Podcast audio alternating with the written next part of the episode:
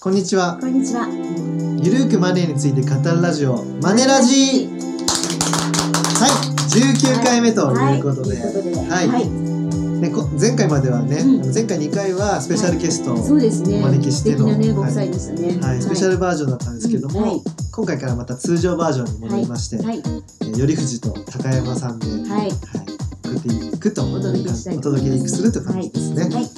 はいはい、でじゃあ今回のテーマは、はい。えっと確定申告の時期が近づいていますので、その時期ですかね。はい。で確定申告って言っても、はいまあ、個人事業主の方と、うんまあ、会社員の方で、はいまあ、少しだけですね、うんうんまあ、入力できるところも変わってきますので、今回は会社員の方の、そうですね。はい。えー確定申告した方がいいとうそれともすべき、まあまあ、した方がいいのが多いですかね。ん。まあの方が多いからケースとしては。はい、した方がいいうんケースを、まあ、ご紹介していこうかなと思っております。はい、ではまずどんな時に会社員の方うもん確定申告した方がいいんでしょうか、まあとりあえず、はいえーっとまず大きく言われてるのはあれですよね、しょ収入所得でしたっけ所得年間の給与収入給与収入が2000万円を超えてる人、はいこれはやらないといけないはいっていうことですね。はいあとは2箇所以上から給料をもらっている方。はいはい。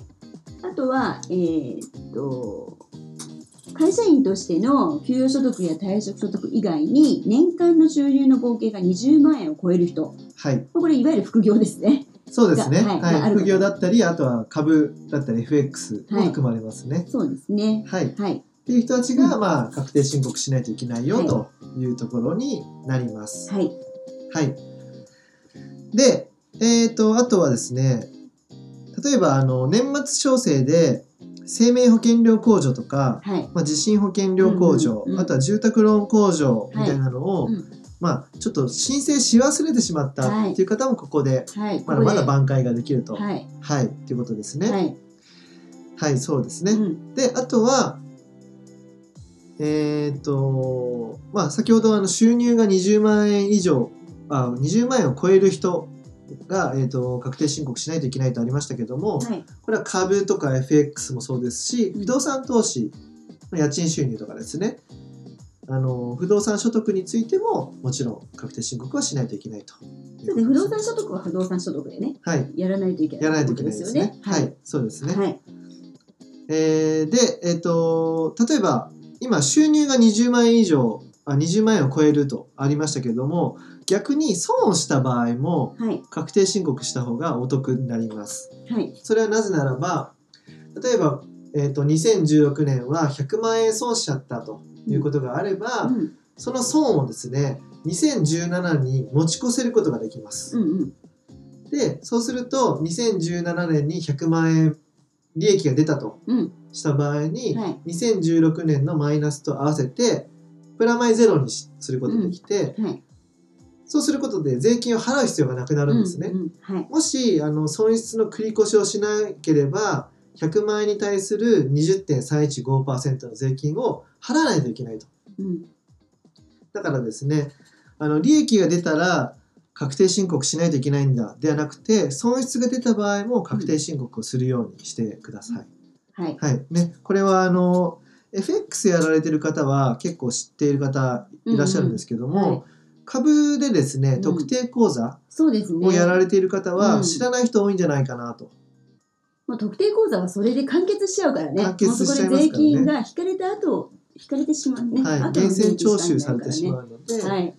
だからですねあのーでなので株で特定口座で利益が出ていて FX で損が出ているっていう方うもん合わせて確定申告していただきたいんですよね。うんあの特定口座だからここはもう完結しているからうん書類を出さなくていいやではなくてそこも含め確定申告する場合は両方とも合わせて書類を提出してあ書類を提出するというか、えっと、その数値をですね入力していただいうんうんてはい。申請していただく必要があると。はい。はいあとは、えっと、あとは所得控除ですよね。はい年末調整でできない控除が、はい。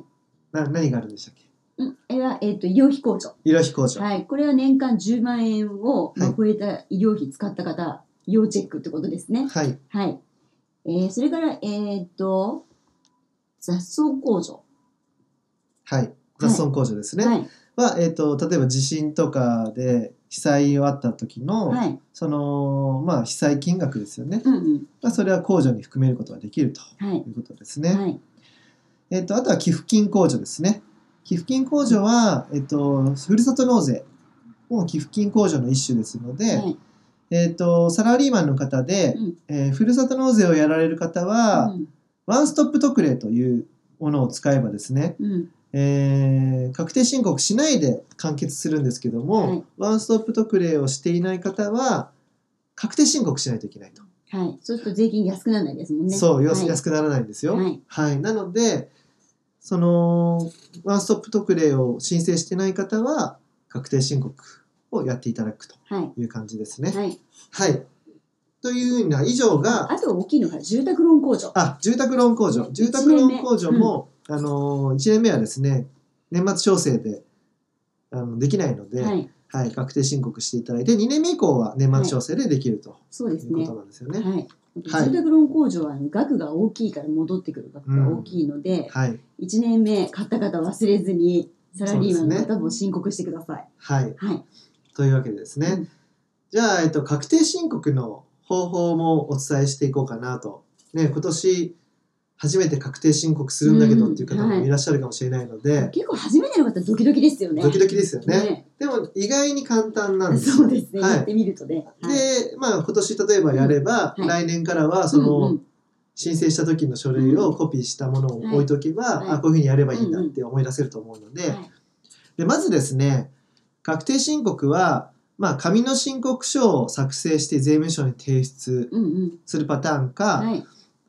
それはですねあの税務署に紙があるのでその場でか記入するパターン、うんあとは事前にインターネット環境からあの国税庁のホームページでダウンロードしていただいて、で書いたものを提出するパターンはい。ですね。はい。はい。であとは e-tax っていうのもあるんですけども、うんちょっと今回はそこは割愛させていただきます。はい。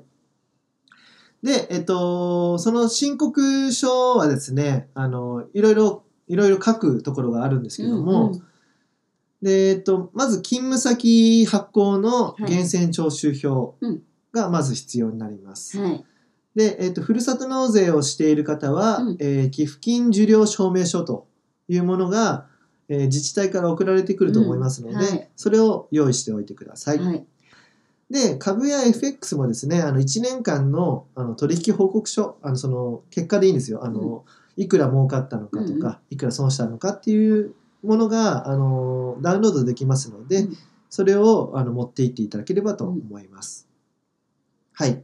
そのところですかね。で、えっ、と、生命保険料控除とか、地震保険料控除などを、うんまあ、申請し忘れた方は、うんその生命保険料控除のできる金額、まあ、保険会社などから送られてきますので、それは持っていってください。はい。はい。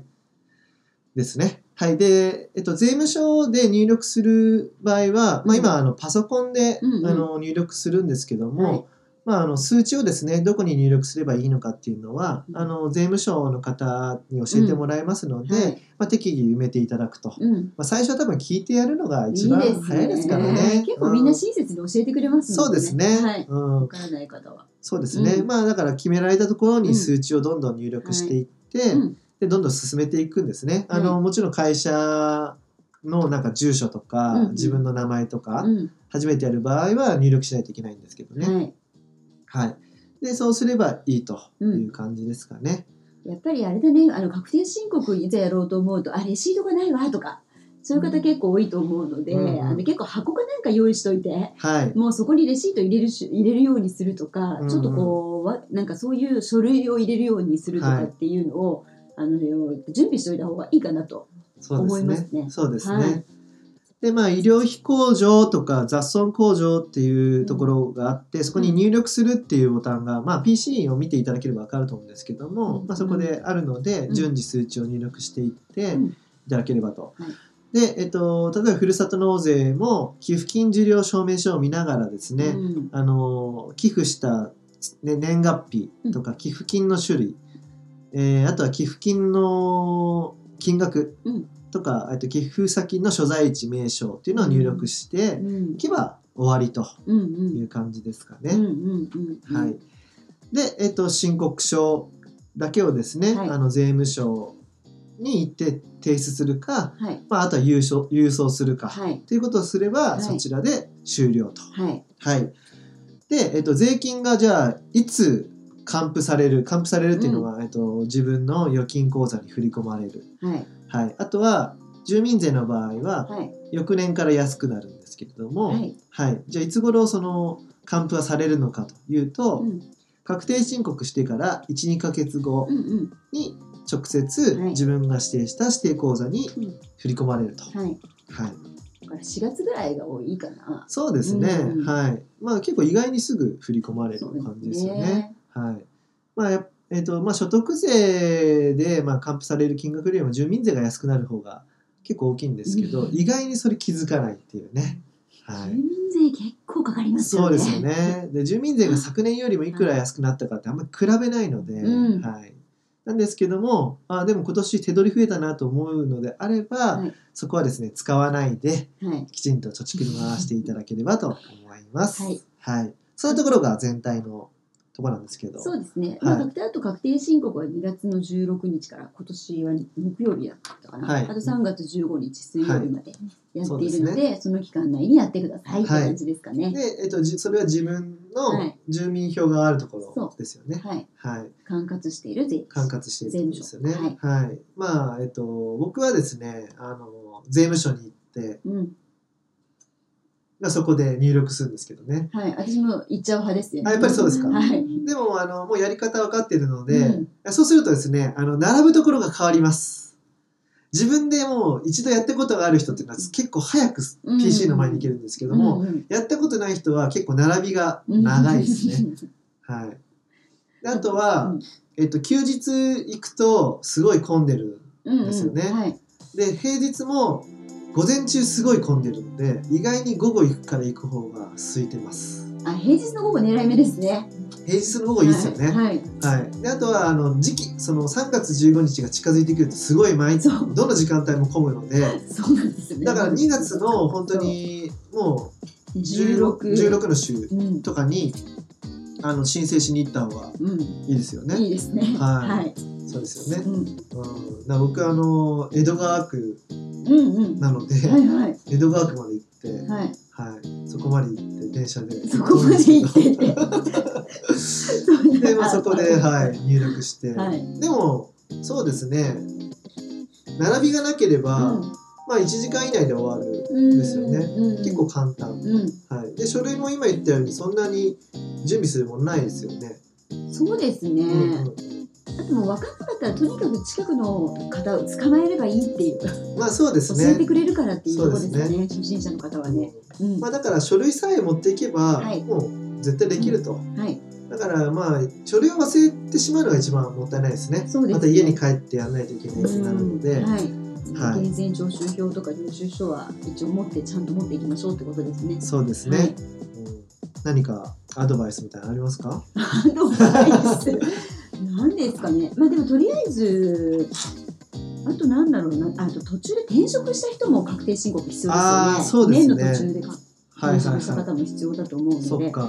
あの意外にどういうケースがこう確定申告しなきゃいけないのかってわからない場合ってあると思うんですけどうんうも。んそういうのをちょっと確認してあの税務署のホームページとかうんうでん。確認して、あのやるといいかなと思いますけどね。そうですねはい。うんそうですね。うん。まあ確定申告あとは、まあ、言ってないところで言えば副業副業で、まあ、ヤフオクとかはい。メルカリうとかアフィリエイトもうその収入がたくさんあると、ん。20万超えた場合。そうですね20万を超えた場合には申請しないといけないと、だから結構うまく皆さんやってますよね。そうですね20万円超えないような感じで。そうですね副業してる人でもは。ねあのやってないと見つかった時にね追加徴収税だかあ、まあ見つかったらね。通帳で 見つかったらございますからねうんうんらそこはきちんとはいやっていただくと、まああのまだですねマイナンバーがちゃんと整備されてないので、うんうんはいはあの誰がちゃんとね脱税してるかとかもチェックは難しいとは思うんですけど、はい。まあでもきちんとですね、やっていただいて、はいで、えっと、ネットオークションとか、はいあうのんヤフオクとかあのメルカリはいはい、最近やってるで,、方多いですね。はい、で確定申告をするかどうかは、うん何を売ったのかで違ってきます。うん。はえ例えばですね、うんあの子供が着ている洋服いはい。を出品することって結構あると思うんですよ、ありますメねルカリすごい多いと思うんですけども、あの生活用動産と言われているものなんですねこういう洋服とかうん不用品っていうのは、はい。でこれはですね売ったとしても課税されないんなるほですよど。ねだから、えっと、服だけじゃなくてバッグ、うんうん靴、はいあと食器うんうん。とかですかね、はいそういうのはあの非課税うんうにん。なります、なるほでど。どういう時があの課税されるのかっていうとあの1個の価格が30万円を超えるものとかあーあとはいはい宝石うん。貴金属はい。あとはまああんまりいないと思いますけど骨董とか美術工芸品、うん。こういうようなものをあの売った場合には課税の対象になると。で、えっと、フリマアプリにあると思うんですけども、あのーハンドメイド商品とかあるじゃないですか。あれは課税対象です。うんうんうん。はい。なるほど。はい、そうですね。うんうん。えーあとは転売目的の生活用品もダメ。例えば、リサイクルショップで、あ、これすごいレアものじゃんってことで、はいはいそれを売りつける。それはダメと。なるほど。だなかるら売りつけた場合はもう課税されてしまうという感じですね。ほど。はい、で結局ですね例えばこういうその税金っていうのは売上引く仕入れはい。引く経費、はいもう経費も引いてるんですよね、うそれは残ったものに対して税金がかかるので、はい。はい。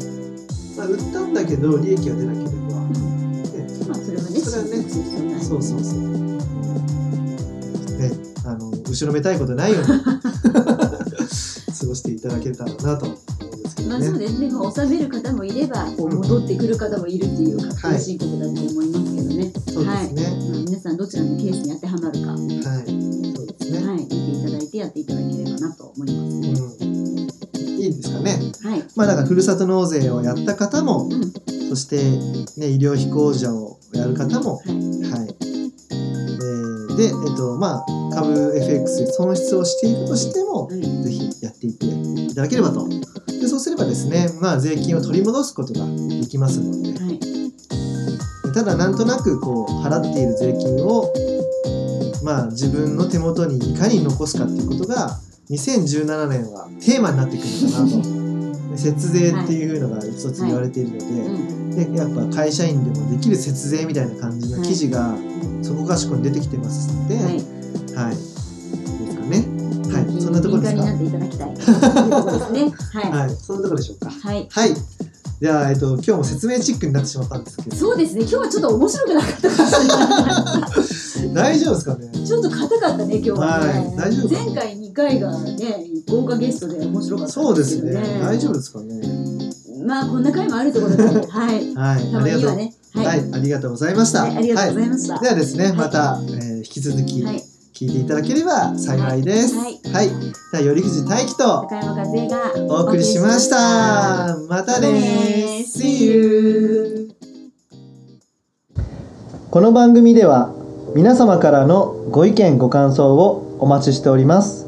宛先は info アットマークマネー .you.jp info アットマーク